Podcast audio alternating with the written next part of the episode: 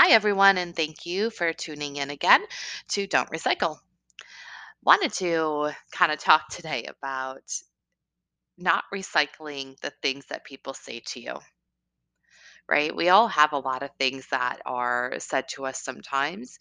And I think that the biggest lesson I've learned is that number one, not everything has to be accepted that is said to me. And number two, there are ways of shutting down what someone says to you without it coming across as being rude. So, I wanted to kind of share a little story with you. Um, I had been catching up with an old friend after years, and um, fairly recently. And the friend asked me, So, what is this? Like your third marriage that failed? Ouch, right? I'd barely come to accept it myself that I was on the finishing up my third failed marriage. And yet here this old friend is that I used to really treasure that friend's opinion and just totally calling me out on the third marriage. So my response was, yeah, but does it really count as third if two of the times were to the same person? LOL. The response that I got back was, maybe it's you. Now, let me just preface this by saying that this person knew all about the things that I had gone through, knew about the abuse and all of the little things that had happened to me, knew them intimately, but still chose to respond to my hurt with, maybe it's you. For a minute, I was stung. It's like a jellyfish had swum up next to me and just got me with its tentacles. And I thought to myself, wow.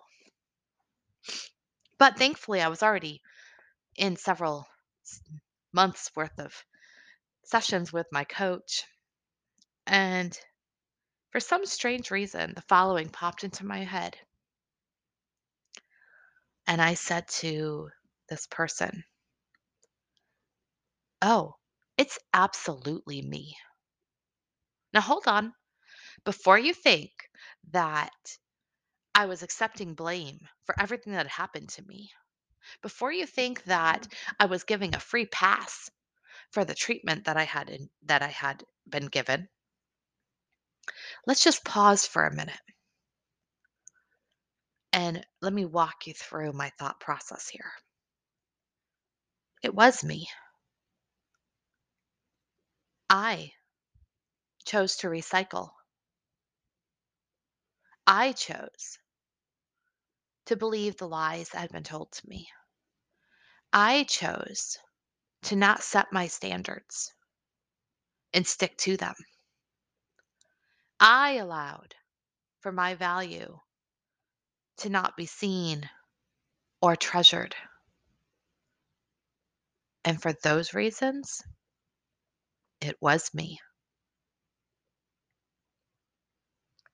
And so I replied with, Yes, you're absolutely right. It is me. But I've learned so much about myself and what I need to do to value me, to love myself, and to move forward as a completely different person. And you know that's just the the the heart of it.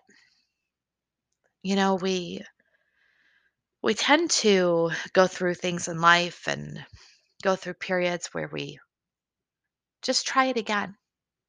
You know, we recycle it. Let's go ahead and just give it one more go. Maybe this time if I just tweak it a little bit, maybe that's just the engineer in me. I don't know. But, you know, maybe if we just try a little bit harder, love a little more, that the outcome will be different. And so we recycle. But in reality, it has nothing to do with effort and the love that we might have for the other person. But it has a hundred percent to do with the loss of our own identity, the loss of our own value, and then we lose the ability to require of those around us to treat us with respect and love. And that's what it's all about. You can't keep trying harder when you're recycling garbage. It's still garbage. It's still garbage. So I implore you, even if it is you, don't recycle it. Change. Change your patterns. Date yourself. And I don't mean like start dressing like you're still in the 70s. Take yourself out. Enjoy your hobbies. Treasure that time with yourself. And what will happen is others will begin to value you too. They'll begin to value their time with you because they know it's precious. They'll begin to value your opinion and your thoughts and your words because they know that you take care with what you do. Because they will know that when you offer a piece of advice, it's because you took the time to look it up. You weren't rash in your decisions or in the things that you say. And all of that comes from finding that value in yourself. And so, as I look back over my history with my three marriages and that failed and my three divorces, it was me. It was my choice and my pattern of recycling what wasn't working, of recycling what I shouldn't have. And so I've learned that we should only recycle those things that are good for you. So the next time someone says something to you that is less than favorable and shines a negative light on you, I challenge you.